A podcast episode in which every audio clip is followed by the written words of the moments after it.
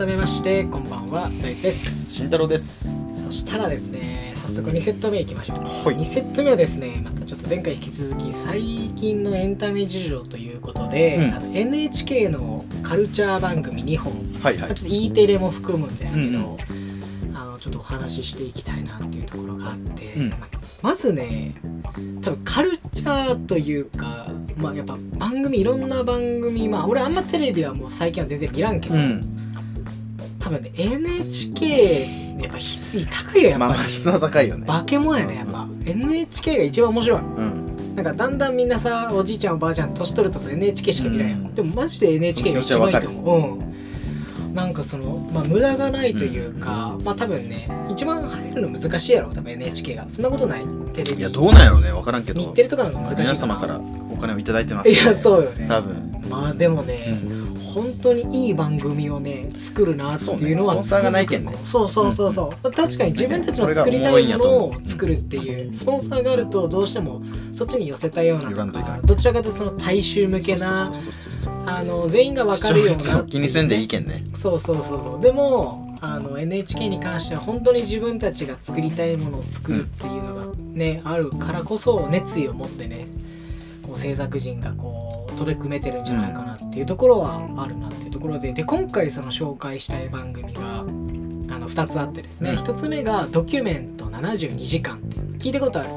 はい。えーっとねあるかもしれない。あるよね、まあ結構長いこの番組ドキュメント、えっと、72時間っていうのと、えっと、もう一つが「世界サブカルチャー誌、えー欲望の系譜3」っていうところで、この2番組をちょっと紹介していきたいなと思ってまして、はいでまずこのじゃあドキュメント72時間の方話なんですけれども、これちょっとホームページからあったんですけど、まあ、ドキュメント72時間。はい。サブタイトルみたいなので「街角で3日間うん。同じ時間に居合わせた私たち」うん。みんなどんな事情を抱えどこへ行くっていうのが多分サブタイトルになってるんですけど、定点観察するやつ。そうそうそうそうそう、はいはいもうあの一つの場所にうん。絞って、もうそこにカメラを置いてずーっと3日間撮り続ける。多分それね24時間営業のまあねすごいわかりやすくてその薬薬局とかスーパーとかも撮って、そのお客さんコインランドリーとかそうそうそうそうそうそう。でそういうお客さんとかになんでこの時間に来るんですかとか、なんでこの辺に住んでるんですかなんでこの施設を利用するんですかみたいなのを聞いていくみたいな。別にオチはねないそうそうオチはないのよ。そう。ただそう。ただ聞く。ただただ聞く。でこれがあの NHK 総合で毎週金曜日の22時45分なんでで夜の10時45分から会ってますよこの番組についてっていうところでホームページに引用するとファミレス、うん空港居酒屋とかね、毎回一つの現場にカメラを据えそこで起きるさまざまな人間模様を72時間にわたって定点観測するドキュメンタリー番組ってしんちゃん言った通り、うん。で偶然出会った人たちの話に耳を傾け今という時代を切り取りますというところで。いいね。トレンディー。これトレンディこれトレンディー。これトレンディこれトレンディーだでだトレンディーだ。ウイスキー回ってきたから。いやおもろい。トレンディーだ。で今回ね何が良かったのかというと10月の13日の放送された福岡ボートレース場前の酒場にてとかもう絶対いいやん。見るわけないやんこんな見たら。いいね。たまたまテレビチャンネル変えとってこれ始まって見ちゃう見ちゃう。絶対見る。見ちゃうよね見ちゃう。ほんとこれは。でこの いやすごいよ。でこれの説明みたいな感じだけど、歓喜や落胆の声が響く勝負の世界、うん。舞台は福岡ボートレース場の目の前にある一軒の立ち飲み居酒屋、うん。あ立ち飲み酒場。うん。店内にはボートレース中継が流れるモニターがあり、うん。船券を買った人たちがお酒を片手に食い入るように見つめている、うん。えー常連仲間との時間を楽しみに週末訪れるという女性。うん。子供の頃連れてきてくれた亡き父を思い出すという男性。うん若手レーサーに自らの境遇を重ねる人もいる、うん。ここで3日間勝勝ち負けの先に何が見えるのだろうかはい。っていうところで、まあ見たくなるよね。でちなみにこのさっき言った酒場っていうのは、えっと、酒どころヒロっていうところで、食べログは3.1とかそれぐらいかな、うん。言わんで。あごめんごめん。ならなら言わんで。ごめんごめんごめん。食べログのあのそこまでなら言わん食でいい。べログの悪魔に取りつかれてる、3.5以上じゃないと そうそう3.5以上いやいやそんなことないよ。そんなことない。もう3.2とか3.3とかでもいいお店はたくさんあるんで、うん。そう。ただまあ評価的には3点。は なるほどね。ちょっと怪しいなっていうところは、まあ、ただ大事なのは母数なんで。そうっすね。そう。ただ適当な低いねめちゃくちゃ高いのをつけとっても母数が少なかったら大したことないし、母数があって人が来てくれんと。のそうそうそうそう。ここだったら母数がめちゃくちゃ多いし、うんうん。まずここに来るような人たちは食べログに投稿しないから。なるほどね。はい、めちゃくちゃでも美味しそうやってコスパ良くて。うんうん。で、まあ、ここまあ何がいいかってそのさっきも出てきたんやけど登場人物のキャラクターがめちゃくちゃ人間らしい。やっぱ何もやらせじゃない。やんいやまただあとこれだって場所がそうやん。めっ頭おかしいよね。こういうとこチョイスするっていそううそうそうそう。で基本だってやばいやつしかない、うん。しかも福岡っていう時点でまあちょっとやばいな、うん。あのワンストライクみたいな。でしかもあのボードレでもツーツーストライクやっていう状態でたちにフォーカスするっていうのは結構勇気いっただろうなって。いう、うん。もうめちゃくちゃ人間らしい。さっきも言ったようなね人たちもおればシングルファーザーの人とか外国人の人もインタビューしたし、あのトヨタで勤めとった人がふあのやりたいことやりますって言って福岡吉本に入って芸人目指しますっていう人のインタビューもあるし、あと60代70代なんやけどもなんかナンパ好きのおっちゃんとか、うんうんうん。でさっきも言ったような同級生がボートレーサーだったおじちゃんとかでこれ一番泣けたのはこのがんを克服した女性なのね。これが、えあのなんていうかなその常連さんで。ーうん。もうすごいねワイワイワイワイしとるんよその雰囲気でしてね、うん。うん明るい雰囲気でみんな常連さんとワイワイして楽しいなっていう中でなんかその人がなんでこのあの場所に来るようになったのか、なんでボートレース場に来るようになったのかっていうところをなんか掘り下げていくと、なんかその笑顔とはこう裏腹な、はい。実はこう大変な過去があるみたいな、うん。そこをなんかインタビューだけでこう読み解けるっていうのはめちゃくちゃすごいし多分インタビューも含めこの制作陣がすごい多分最強なフォーマットを持っとるんやろうなっていうとここのね例えばそのがんを克服した人なんかインタビューするまでその気が全くないわけよ、それまで普通にもうイエーイみたいなめっちゃ飲んでイエーイはっちゃけてみたいな。ね年そうじゃないなみたいな、うんでもまあいいんじゃない？こういう楽しみ方もみたいなまでありつつもなんで、まあ、どれぐらいの頻度で来るんですかとかなんでここでこれだけお金使うんですか時間使うんですかって聞いた時にその人が急に言葉詰まって「いや実は私その1年前まで、うん。この間まで来れてなかったんですよ、うん。なんで?」って言ったら末期のがんでみたいなうん。めちゃくちゃ大変な治療をしててでも入院して生死をさまよったんですと。で私はその専業主婦だったんだけれども、このままでいいのかみたいな、うん。人生終わることを考えた時に私の人生このまうまん。専業主婦として終わってはダメなんじゃないかっていうところで旦那さんと話をして、まあ、子育ても一段落したし、うん。じゃあもう残された時間いつ死ぬかわからないから自分の好きなことに時間とお金を使ってみてもいいんじゃないかっていうところで同じような趣味を持って明るい仲間がおるそのボートレース場前の居酒屋に行くみたいな。なるほどね。泣いたよねそれは普通あーそうね。に泣ける泣ける。ね。本当にめちゃくちゃいいドキュメンタリーやなっていうか本当なんか福岡らしいな。みたいななんかあるやん。福岡の人にしか分からんまあ福岡らしさみたいな。あったかさがある。そうあったかさあるし。いやぜひねちょっとこの番組を見ていただきたいなっていうところは人間らしいドキュメンタリー見れるんで30分やけれども本当映画1本見たぐらいのこうでもそうよね多分。あるあるある。あるよね。でちょっと最悪やったのがそのさっき言った芸人さんがうん。なんか最後ちょっとジャイアンの真似していいですか？みたいなこの真似し始めた時はもうゲロ冷めたいやでもいい。それも含めてよね。まあねまあね。になんかそうそうその人間のね。いやほんと。完成されたのじゃないっていう。そうそう。もうそれがいいよね。俺は俺は好きよ。わかるわかる、映画監督で例えると多分そのノア・バームバックとか あのポール・トーマス・アンダーソンとか多分そっち系の人たち。知 で撮らせたんですか？ドキュメンタリー系の？ドキュメンタリー系だからドキュメンタリーっていうよりかはなんかさ人間の本質というか弱さとか強さとか何もかっこつけてないところ、まあその人間のいろんな面をしっかり映し出すっていうところがあの本当にいい作品なんじゃないかなっていうところはうん。ありますね。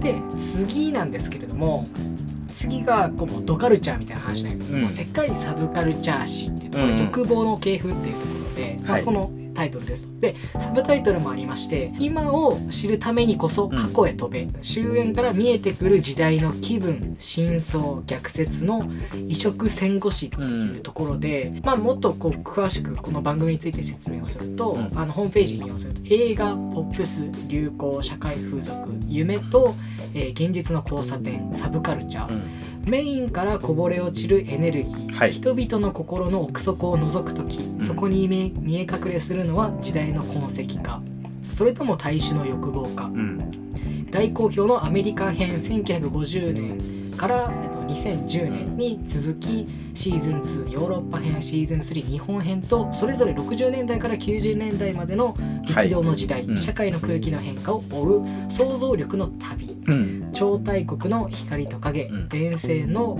あ冷戦の緊張と緩和の中時代のマグナあ時代のマグマはどこに噴出する、うん。世界の今これからを考えるための異色の歴史エンタドキエンタメドキュメントうんっていうタイトルなんですけど、おもろそう。ああ面白いですね。まあなんかさその全体的に言うとまあ俺らも好きなそのカルチャーとかサブカルチャーっていうところが、なんでそのサブカルチャーが登場したのか、うん。でそれが登場してなんでそれがそのみんなに浸透していって、うんうんうん。そのサブカルチャーからカルチャーに変わっていったのかとかっていうのをなんかその時代のあった事件とか、うん。その社会の流れとかを含めて、サブカルはそうやと思そうそうそうこういうのがあったからこそこういう文化ができました。でその文化が醸成されて一つのカルチャーになりましたよみたいなのを当時の映像を振り返りながら映像と音楽とかを踏まえながら展開していくストーリーね。だからその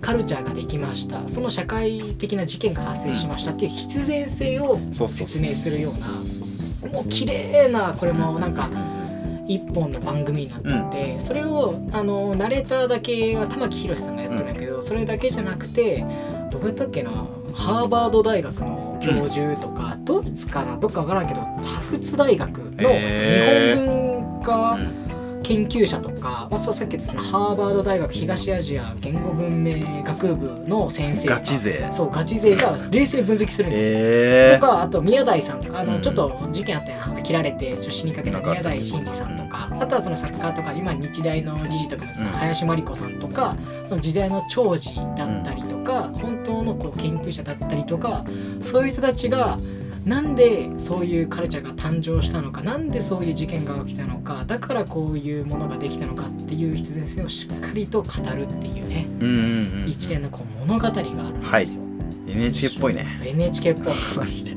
ね一つ一つなんかディグるそうディグっていく、うん。でそれをさなんかそのこの日本版にの60年から90年代の中でそれだけでうん。12本やるけんね。30×12 いやいいっすね深掘りしていくめちゃくちゃ面白い、それこそそのなんでこのまあ村上春樹が流行ったのかとかもそうやしじゃあそのじゃあ村上春樹が流行りました。ってことはその80年代に出てきた。じゃあ80年代はどういう時代だったのかとかバブルが崩壊して、うんそこから90年代に入って暗い時代になってでその暗い時代の中で若者はどういう風な自己表現をしていきたいのかみたいな。でその時にできたのがあの、まあ、例えばその流行った曲がその「ウォーボートナイト」だったりとかそうそうそうそうそうあるっすよね。あの「アムラ」とか なんかねそれ浜田それ流行ったよねとかっていうのとか、うん、それがねもうものすごい面白い。めちゃくちゃおもろいよね。面白い。でねなんかその一つこう面白かったのが、うん、90年代後半にその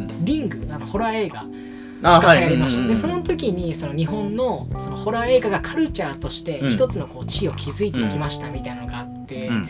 なんかそれっていうのは1989年に起きたその宮崎勉事件っていうのがあったらしく知っとる？でここでオタクっていう言葉が世界にパッて出始めた、へその要はその少女とか、まあ、そういう痴漢とか盗撮系とかそういうもうむっちゃ女の子のその宮崎勉ってやつがそういう女の子のなんか動画とかをずっと見とったらしくてそういう人が結局その事件を起こしたみたいなところから宮崎勉イコオタクみたいな、そういう人たちがこう悪いことやってるみたいな、うん。でもなんかそれはただなんかその彼自身が悪いわけじゃなくて、うん。時代の流れでそうなったようん。ねみたいなとか。うん。っていうのもあるし、まずはそのリング戻るとうん。あのその、まあ、宮崎勉事件が一つこうきっかけになってるんじゃないかみたいな。でこれまではなんかその、まあ、血が出るようなこう残虐な、まあ、その映画があごめんその宮崎勉事件があってから、なんか血が出るみたいなうん残虐なその映画自体はあんま作られなくなったらしい、うんホラー映画みたいなのが。でその代わりに雰囲気で恐怖を表現するようになって、まあ、それがまあリングみたいな。うんこれがまあ新たなえ恐怖映画の幕開けですよみたいなね。でちなみにその年に貞子は、えーニューズウィークの世界が、えー尊敬する日本人100人に選ばれたみたいな。とか。